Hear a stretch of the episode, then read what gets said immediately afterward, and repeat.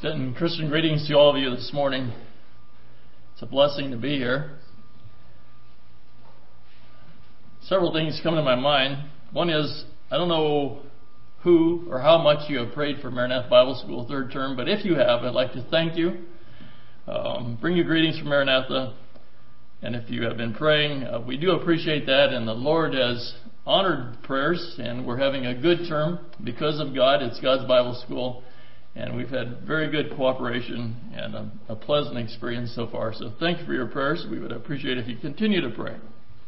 As far as the service tonight, we uh, invite all of you. We want you all to come. We're going to make room. I think we'll have we're going to set up chairs, and I think we can all get in the chapel, hopefully. And uh, we're looking forward. The students are looking forward to it, and so we invite you all. And I would say ahead of time, thank you for bringing the snack. That's a that's a blessing that you do that for us. I don't know if you know it or not, but we're we're exchanging pulpits this morning. Brother Delvin is over at Maranatha, and I'm here, and so thank you for allowing him to do that. And also, Brother Dennis had to make a run to the airport this morning to retur- retrieve a young lady that had to go home for a funeral. Well, it has been some years since I've been here, and your church has changed a lot since I've been here. Um, a lot of new faces. The seats are full, and I understand there's some that are not here this morning. And so these are good changes, and uh, I was blessed to be here this morning to worship with you in Sunday school. I was impressed with the Sunday school lesson and the challenge that it left. And as we looked at that lesson, and we, I think we had turned to the book of Matthew, it says there, they shall see the Son of Man coming in the clouds with heaven and with power and great glory. You know, that's when Jesus Christ returns. It says we shall see him coming in the clouds. And the Bible says in Revelation chapter 1, I believe it is, verse 7, that behold, he's going to come in the clouds and every eye shall behold him. And we want to be those that, that when we see him, we rejoice and we say, Thank you, Jesus, we're out of here. But not everyone's going to say that. That's what the Bible says. The Bible says, The love of many shall wax cold, but he that shall endure to the end shall be saved. And so let's be faithful, dear brothers and sisters. I was impressed how the Sunday school lesson ties in with a message this morning that I felt the Lord laid upon my heart. God's pretty good at that, and I appreciate that. So as I move into the message this morning, I'd like for you to think about a word. That word is ownership. How many of you recall using the word ownership in your vocabulary this year? One. Okay. How many of you think you've ever used that word in your lifetime? Ownership. Well, more hands. Quite a few. All right. Well, ownership is a real word. All right. I didn't make it up. It's in Webster's. It's a real word. So then let me ask you another question. How many of you own something? This is not a trick question. How many of you own something? Raise your hands. If you own something, and from an earthly perspective, you own something. All right? So what do you own? I'd like for you to respond to me this morning. Just tell me some things that you own. What do you own?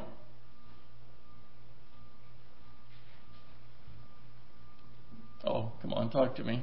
What do you own? A car. A car. All right. What else do you own? House. House? What'd you say? Some books. Books? Okay. Suit coat. Suit coat? What else do you own? Land. Snowblower. Snowblower. Okay. All right, so we own things. We're talking about ownership this morning.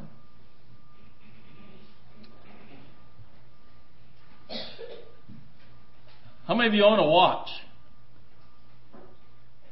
Yes. What's your name? Jeremiah? You own a watch?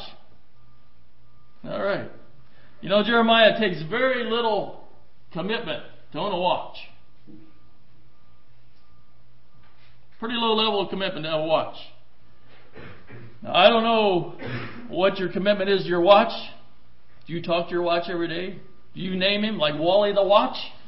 Okay, Wally, I'm going to put you on this morning. And we're going to go to work. Do you, do you build a relationship with your watch? And say, well, how are you feeling today? And how was your day today? When, you know, and, and are you feeling all right? And just build a relationship with a watch. No, you don't do it. In fact, you can take that watch and you lay it on your shelf or on your nightstand, whatever, and you can ignore it for a couple of days. It doesn't make any difference. It's not offended. It's a low level of commitment to own a watch. Take it or leave it, whatever. The watch doesn't care. Now, somebody said, I think Dwight said he owns a car. And obviously, many of you own cars or vans or something. we just we came from Haiti several weeks ago. We were three weeks in Haiti when we got the call to come to Maranatha. And so I'm still got some Haiti things in my mind. But in Haiti, uh, there's not a lot of cars. Of course, if you go into Port-au-Prince, where is the greatest population of people, you'll find cars in Port-au-Prince. But when you get out in the country, there's mostly motos and tap taps. Now, a moto is a little motorcycle that they use for taxis, and they pile two, three, four people on a motorcycle, maybe a goat, a pig, whatever else. Okay, so there's motos and there's tap taps because the common people don't have their own vehicles. All right, they don't have them. Most the 60 pastors we were teaching, maybe two or three of them have their own vehicle. They just don't have them. They don't own a car, Dwight.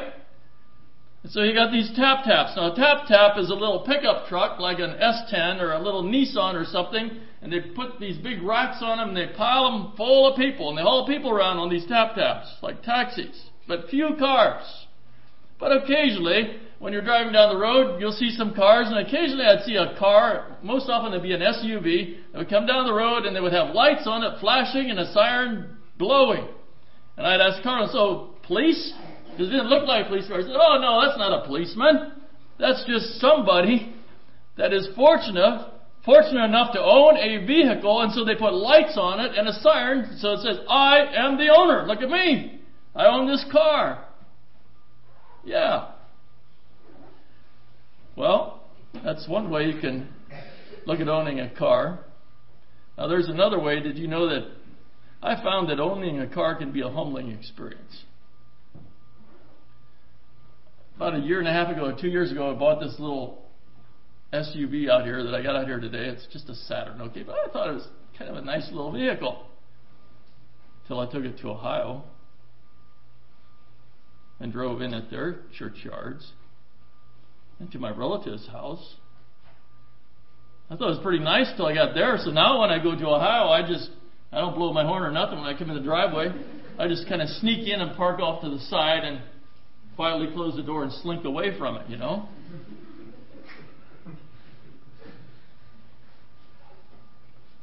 But I have a title that says I'm the owner. And a house was mentioned. You know, it takes some upkeep, some money to have a house, but most of us think that it's, or some of us think that it's worth it, and there's a satisfaction to owning a house, and we have a deed that says the property is ours, and as long as you pay that property tax, yes, you absolutely own it. You are the owner. It belongs to you because you have paid for it. Title message this morning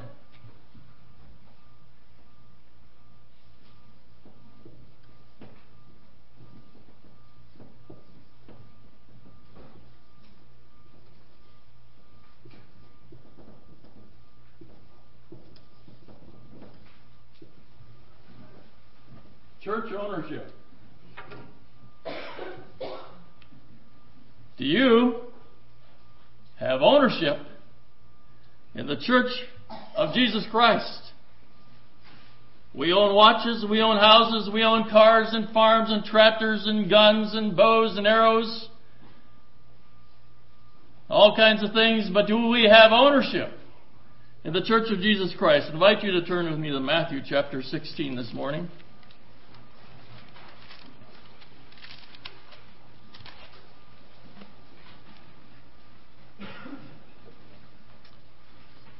To start reading at verse 5 of Matthew chapter 16.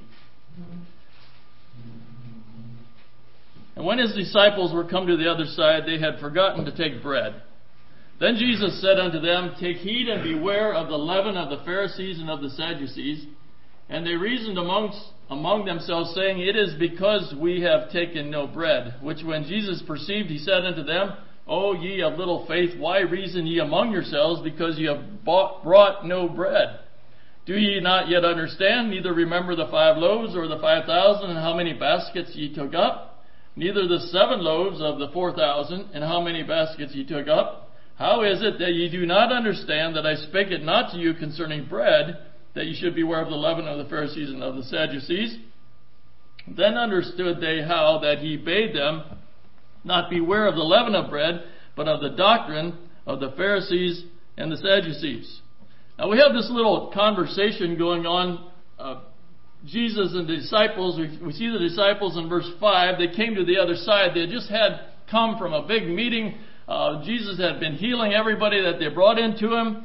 Uh, they had fed the 4,000 men plus women and children, seven baskets left over. And just come out of that, come to the other side of the lake, and his disciples get over on the other side, and they said, You know what?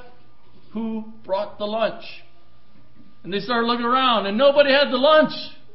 We forgot to bring food. We don't have lunch. What's.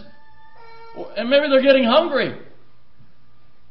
And I don't know, it doesn't sound like they said it in conversation to Jesus, but Jesus perceived what they were saying what they're thinking. And so Jesus said in verse 6, he said, 6, he says, Take heed and beware of the leaven of the Pharisees and the Sadducees. And now the disciples are really feeling bad because they had forgot to bring the lunch, the bread, and, and Jesus is saying, you know, don't go get the bread from the Sadducees and the Pharisees. Beware of their leaven. And they said in verse 7, they reasoned among themselves, saying, It's because we have taken no bread. So Jesus knows we forgot the lunch. And maybe he's not happy with us. Because he's talking about this leaven of the Pharisees and Sadducees.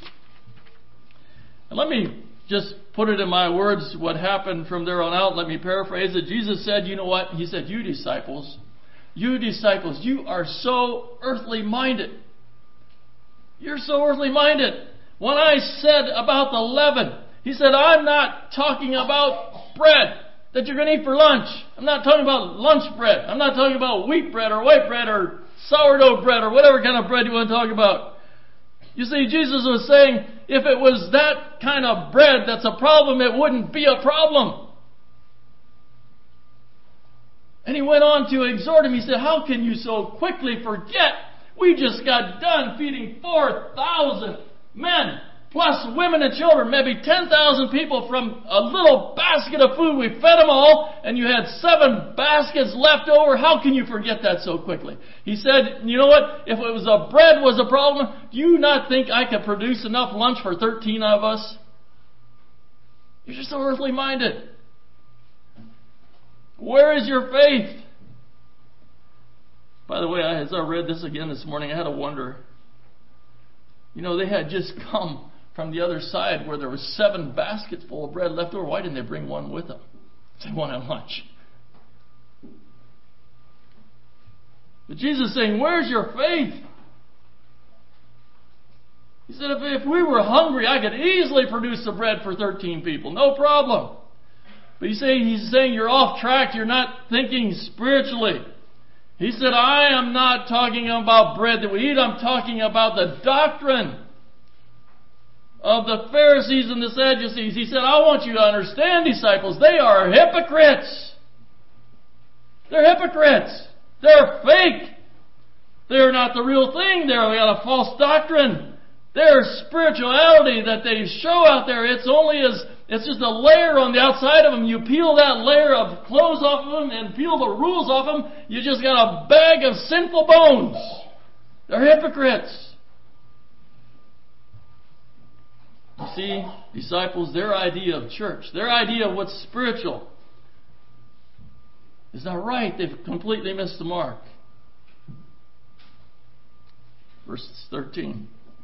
When Jesus came into the coast of Caesarea Philippi, he asked his disciples, saying, Who do men say that I, the Son of Man, am? And they said, Some say thou art John the Baptist, some Elias, and others Jeremiah or one of the prophets. He saith unto them, But whom say ye that I am? And Simon Peter answered and said, Thou art the Christ, the Son of the living God.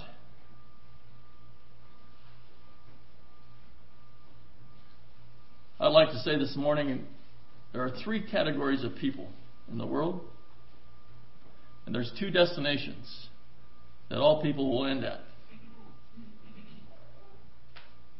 Three categories of people. There are the people that believe and obey, and obey. That yes, they believe that Jesus Christ is the Son of the living God and they obey Him. That is one category of people and they have got a ticket to heaven. They're on the road. They are marching for those gates. That's one category of people. There's another category of people. Those that say no to Jesus. Jesus offers salvation. They said, no, no thanks, Jesus. I don't need you. I don't need you in my life. And they walk away from God and eternal life and the saving blood of the cross. That, that category of people got a ticket to hell. That's what they're headed for. And then there's a third category of people, those that believe there is a God, but they refuse to humble themselves and to obey God. And somehow they convince themselves in their mind that probably God just doesn't really mean what he says. They've also got a ticket that heads them for hell. There's three categories of people, but there's only two destinations. But whom say ye that he is? See, that's a very, very important, question that Jesus asked his disciples. And dear people, this morning, that question is a question that every one of us has to answer. Who is Jesus? And have we confessed with our mouth and with our heart that He is Jesus Christ, the Son of the living God? And if we confess that and live out that confession, It puts us on the path that leads to eternal, everlasting life. And so it is very, very important how we answer that question. Verse 17 And Jesus answered and said unto him, Blessed art thou, Simon Barjona, for flesh and blood hath not revealed it unto thee, but my Father which is in heaven. And I say also unto thee that thou art Peter, and upon this rock I will build my church, and the gates of hell shall not prevail against it.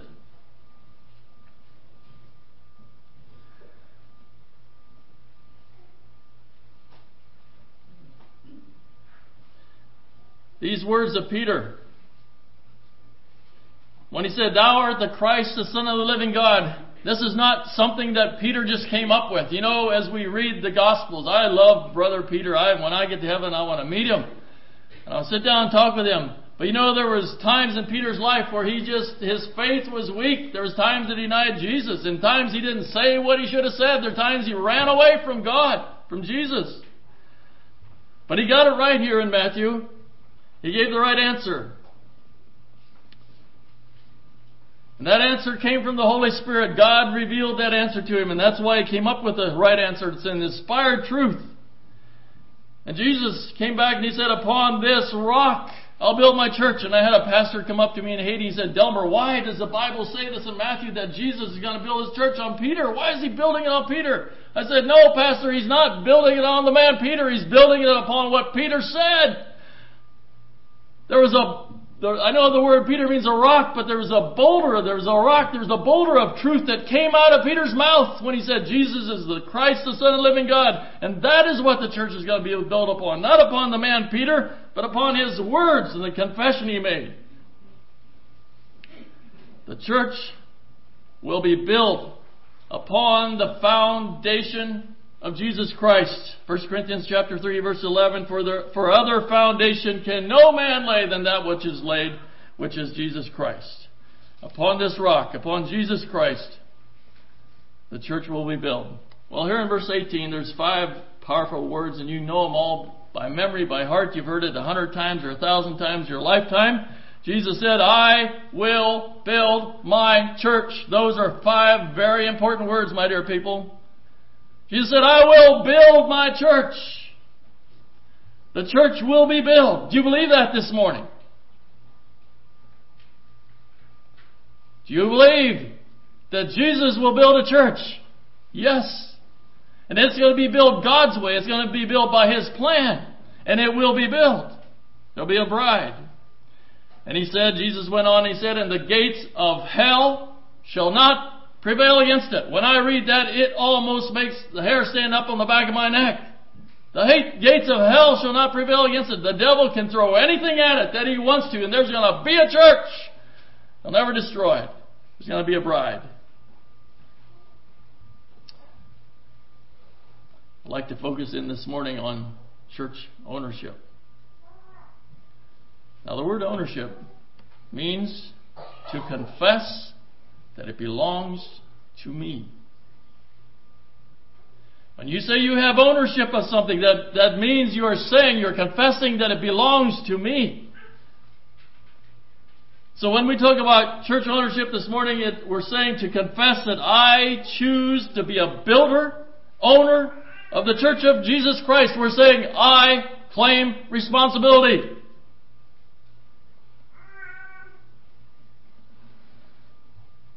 We talked about ownership of a watch low level commitment. Anybody can do it. That's got a buck, you can do it. And you can take that watch and you can throw it in the drawer and never look at it again forever in your lifetime. Doesn't make any difference. Low level of commitment to be an owner of a watch. We talked about owning a car. We talked about owning a house. But this morning, we're talking about having ownership in the church of Jesus Christ. It is not a watch, my dear people. It's not a watch. It's not a house. It's not a car. I'm afraid sometimes we're not understanding what we're owning.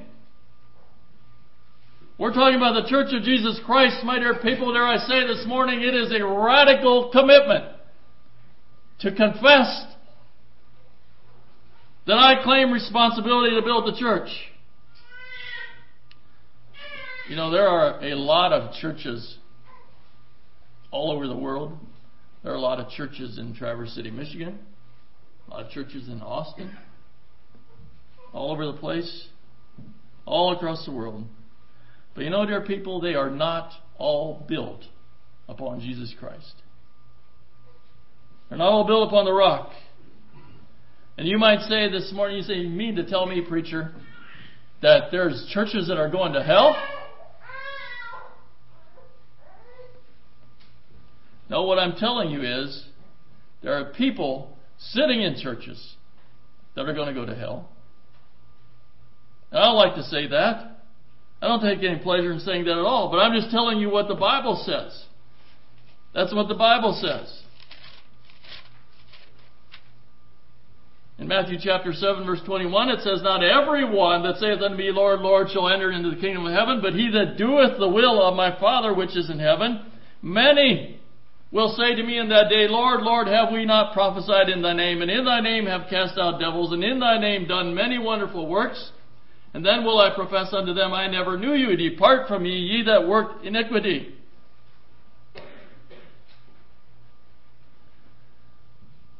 People sitting in church that have not claimed ownership of the church of Jesus Christ. I have said this to our congregation many times in Traverse City, and I'll say it to you here this morning. We, we, the Sunday school lesson this morning ties right into this. We're talking about the redemption when Jesus comes back, that we're to be watching and ready and waiting so that we all can go. And I've often said to our congregation at home, I think it would be really special if Jesus Christ would come back on a Sunday morning when we're all gathered together. I don't know if you've thought about that or not. I think it would be special if it'd be on a Sunday morning and here we would sit in our congregation and all at once. Well, okay, I don't know. Do you have a graveyard out here? No, no graveyard. Okay. Well, the Bible says the dead in Christ shall rise first. All right. And so, if there was a graveyard out here, if there was, and if our dear brother Arnie would be buried out here, and that trumpet would sound, and we'd be sitting in church, and you would hear the trumpet, and you look out the window and you would see Brother Arnie coming up out of his grave, defying gravity. And then the Bible says, those that are alive and remain shall rise to meet him in there, and we would go up out of this building, holes in the ceiling, But my question is this morning would every seat be empty? If he would come on a Sunday morning. Would every seat in this church house be empty? And the next 30 seconds, if Jesus Christ returned, would this place be empty? And I asked the pastors in Haiti that same question. And they said, oh, no, no, no, no, no. There's people in our church that aren't saved. They wouldn't all go.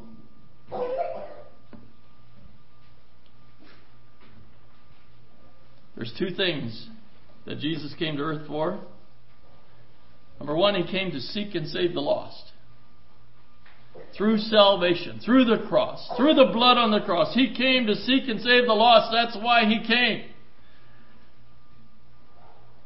Secondly, he came to establish the bride. He laid the foundation for the church because there's going to be a bride.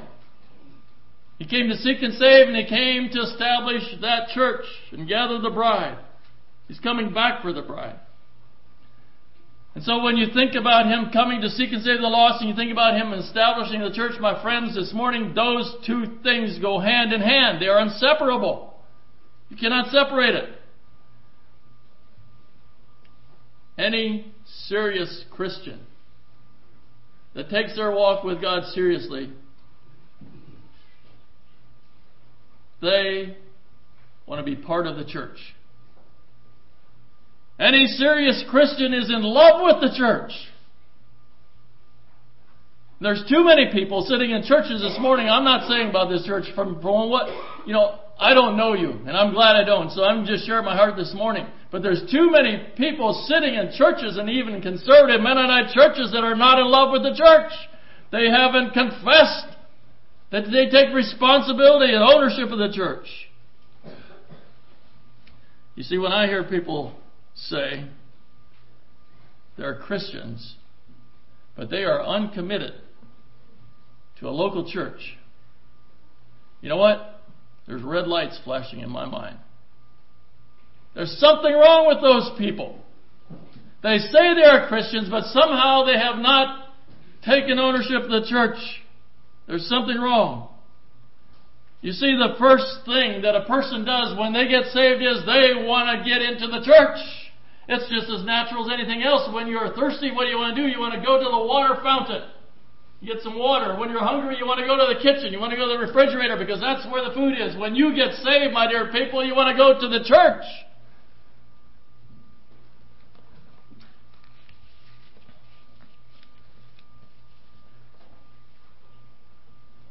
Several things that stir my mind this morning. One of them is um, the class I'm teaching in Maranatha is Doctrine of the Church, and I hear young people in this class that are expressing a desire to have a church that's alive and for real, and that people are enthused about it.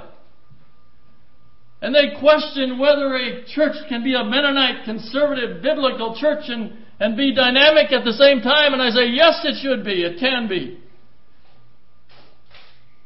And they're questioning what is wrong with our churches. Why do our people not show up on Sunday night programs? Why don't they show up on Wednesday night prayer meeting? Do we not love the church? Have we not taken ownership of it? The young people are asking this.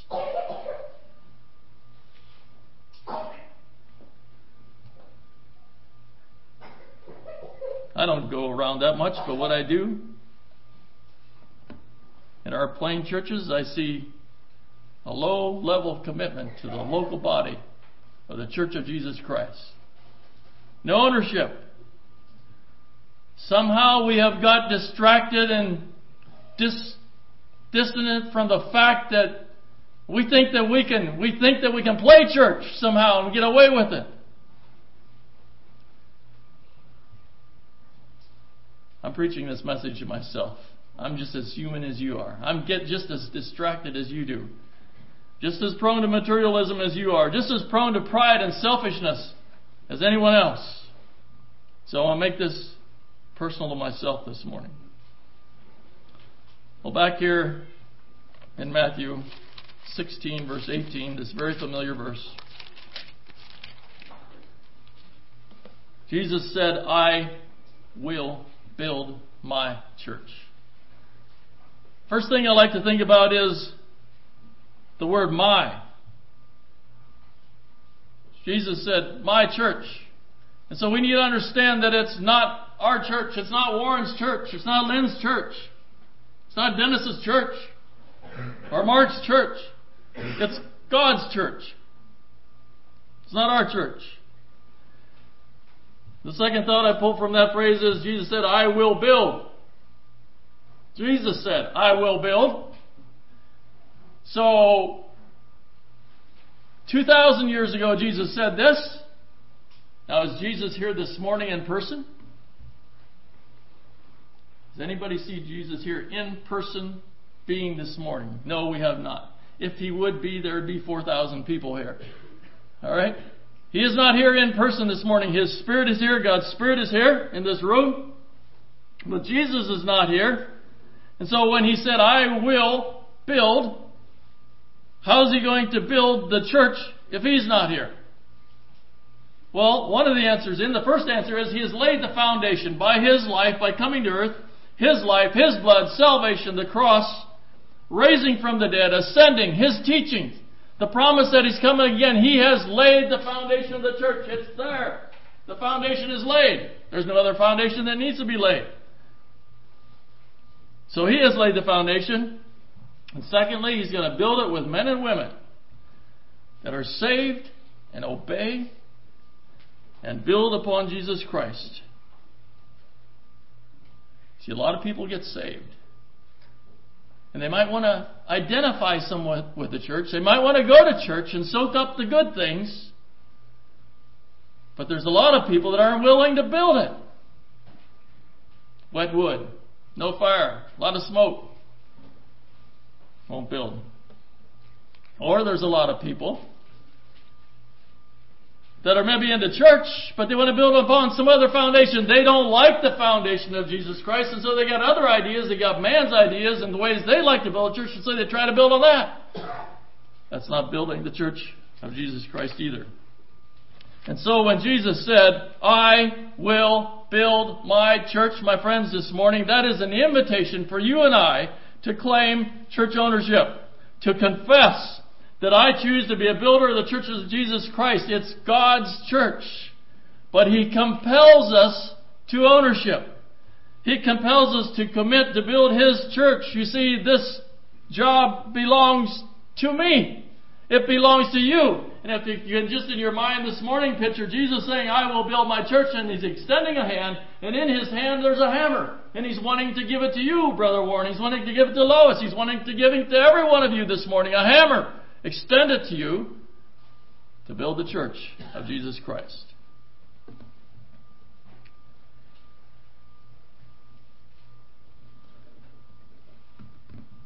There are three things that most people don't want. I believe I'm accurate in saying most. There are three things that are reason why many don't sign on for church ownership, why they don't take the hammer. And by the way, I just read a statistic, I believe it was yesterday, that only 18% of Americans go to church regularly on a Sunday morning. So, less than 2 out of 10 go to church regularly on a Sunday morning. That's Americans. And so there's, there's quite a, a nonchalant attitude in America generally, our culture towards church. You know, take it or leave it. Most people leave it. Don't want it. Why? Because they're influenced with other things. And other things are more attractive. And that whole culture, that whole thinking filters down into the church and affects us as plain Mennonite people. Well, there's three things about church, but I'm talking now when I'm talking about church, I'm talking about the true church of Jesus Christ. I'm talking about the bride. I'm not talking about a church that's down the road somewhere. It's got a sign out front that says church, but in that church they allow divorce and remarriage and homosexuality and everything else that are obviously sins that God would never take to heaven. That's not a church, that's just an organization. It's not the true church of Jesus Christ. I'm talking about the true church this morning that obeys God and His commandments. There are three things about taking ownership in that church that a lot of people don't like. One of them is accountability. Another one is responsibility. And the third one is submittability. I don't know if that's a word, Ryan, but I just made it a word, alright? It should be a word if it's not. Submittability. Alright? Accountability, responsibility, submittability. You see, we live in a society of extreme individualism, hyper individualism, on steroids individualism. Everybody wants to do what's right in their own eyes. They want to have their own fun, do their own thing, don't want anybody else to tell them what to do. That has filtered into the church. And therefore people don't want to submit one to another. Submittability. And I'm telling you this morning, dear people, that church ownership is a radical commitment. It requires that we submit to each other. Church ownership is not for the weak. It's not for the lukewarm. It's not for the half-hearted. It is not for the selfish or the carnally minded or the backslider. It is not for the religious person that stuffs their religious life into two hour time slot a week going to church. I'm talking about something way more than that. Oh no, my friend. Church ownership is more than two hours a week. I'd like for you to turn me to 1 Corinthians chapter 12. 1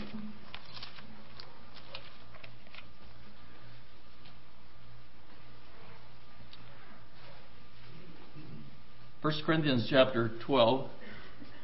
Paul is talking about the church here.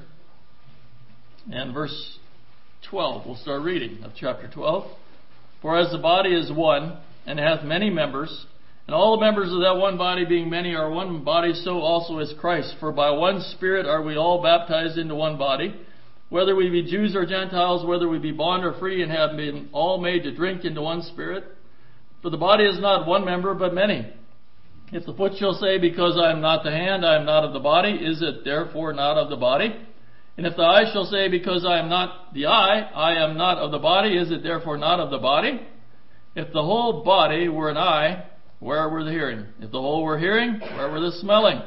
But now hath God set the members, every one of them, in the body as it hath pleased him. And if they were all one member, where were the body? But now are they many members, yet but one body. And the eye cannot say unto the hand, I have no need of thee, nor again the head to the foot, feet, I have no need of thee. Nay, much more, those members of the body which seem to be more feeble are necessary. And those members of the body which we think to be less honorable, upon these we bestow more abundant honor, and our uncomely parts have more abundant comeliness. For our comely parts have no need, but God hath tempered the body together, having given more abundant honor to that part which lacked, that there should be no schism in the body, but that the members should have the same care one for another. And whether one member suffer, all the members suffer with it, or one member be honored, all the members rejoice with it. Now ye are the body of Christ, and members in particular. We have here a picture of the church of Jesus Christ. Beautiful word picture of what the church looks like. You know, and as I read this, I would come to the conclusion that we are not a church in and of ourselves.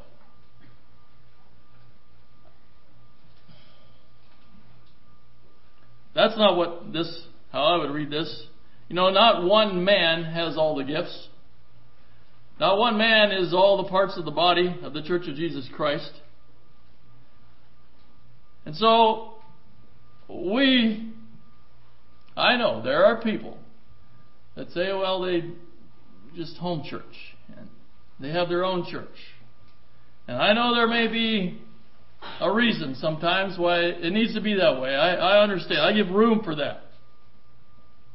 But my friends, this morning we are not a church in and of ourselves.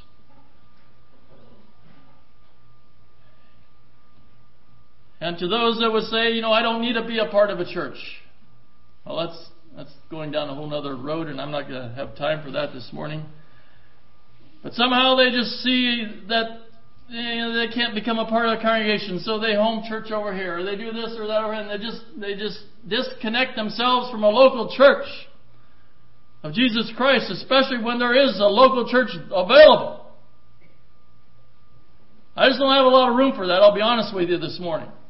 I don't think the Bible has any room for it. You cannot obey much of the New Testament if you're not part of the church. You take the New Testament. It is loaded with instruction to the church. And if you separate yourself from that, I, question your commitment to the Lord Jesus Christ. If there is an opportunity to be part of a congregation that's Bible believing and you separate yourself from that and say, I'll just do my own thing, you're going to have a really skinny Bible. You're cutting a lot of pages out of it. But Paul here uses a powerful metaphor of a human body being a picture of what the church is like. I've used that word radical this morning because I believe it's pictured here that God has designed the church to be radically connected, interconnected, and dependent upon one another. Just like the human body is made up of a bunch of different pieces. Ryan could explain a lot better than I can, but they're all dependent upon each other. They gotta work together to be one. I'll just give some simple illustrations this morning. We live in Kingsley, Michigan. And if my left eye would say, I'd like to live in Grand Rapids. So it rolls down 131, two hours to Grand Rapids. There goes my left eye. Lives in Grand Rapids. And if my ears would say, you know what? I just really don't enjoy snow blowing. I'm going to live in Florida. Pinecraft. All those other Mennonites and Amish there. So my ears take off and they go to Florida. And if my left foot would say, I want to wear a flat tennis shoe. And my right foot would say, Well, I want to wear a cowboy boot with a two inch heel on it. Okay?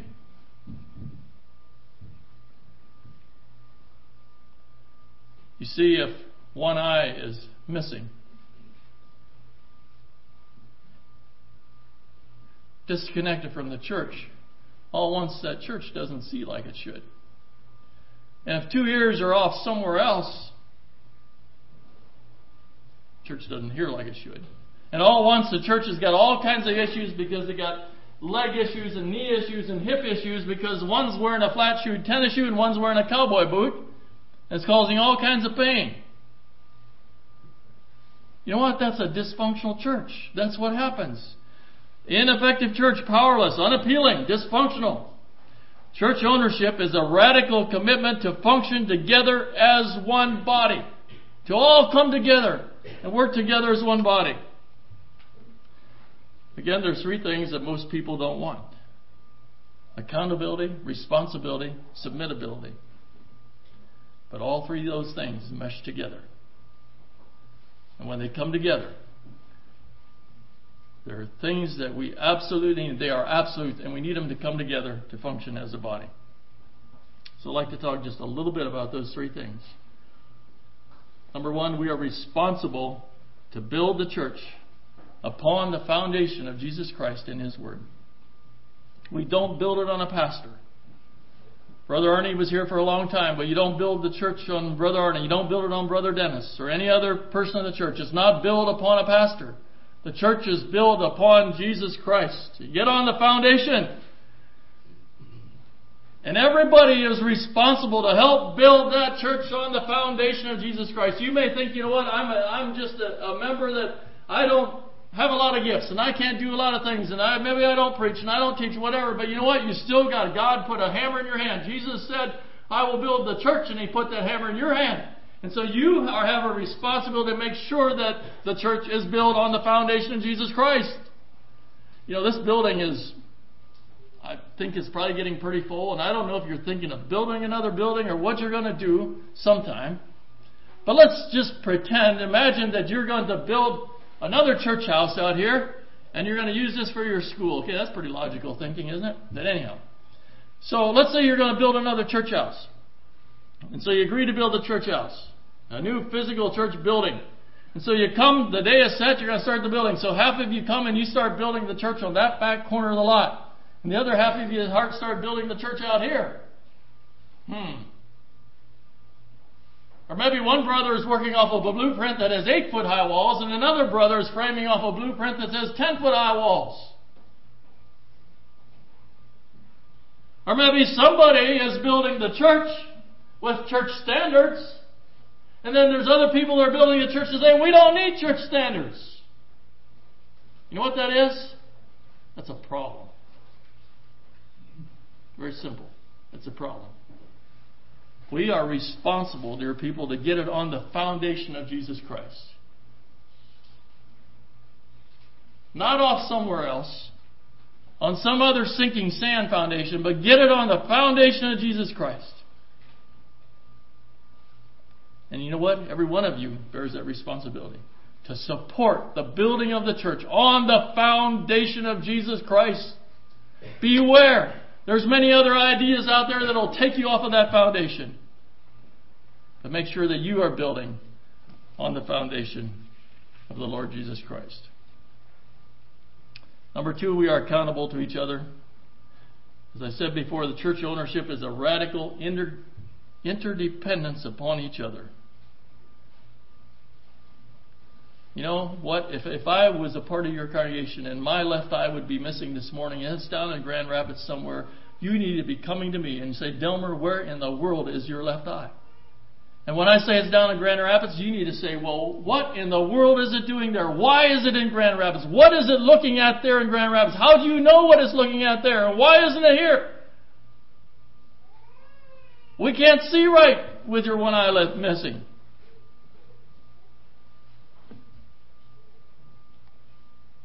And if I'd be limping around this morning, and I'm part of your congregation, and I got a flat shoe, tennis shoe on one foot, and a cowboy boot on another, and I'm limping around here, and I'm getting in pain, you need to come to me and you say, to you say, brother, what can we do? How can we fix this problem? Because we're feeling your pain. You're affecting the whole congregation. How may we help? Accountable to each other. Radical interdependence upon each other. Number three, we are to submit to each other. Ephesians chapter 5 verse 21 says, submitting yourselves one to another in the fear of God or because of God. You know, that's a verse in the Bible that a lot of church people wish it wasn't there. They would like to cut that verse clean right out of the Bible. Submitting to each other. That's what God says, and that's what will build a church. Submittability, to submit to each other. Again, it's the picture of a body of different parts that submits to each other. We can't all be the eye, we can't all be the ears, we can't all be the nose, but we all need to submit to each other and come together so we function right. Brother over here, Alex said about a snowblower. You know, if I go to blow snow in Traverse City, Michigan, I got a pretty long driveway, and if my left foot says I'm gonna, my left leg says I'm gonna go down and start down by the road, and if my right foot says no, we're gonna start up by the garage, and so we do this thing you know, stretch, stretch, stretch, because we want to start different places that can't work together. That's like a church that has a snowblower. And so the auger is over here, and the engine is over here, and the blower is over here, and they think they're going to blow snow. No. It all works together in one unit. Submitting yourselves one to another because of God. And then I'd like to yet this morning encourage loyalty to your home congregation.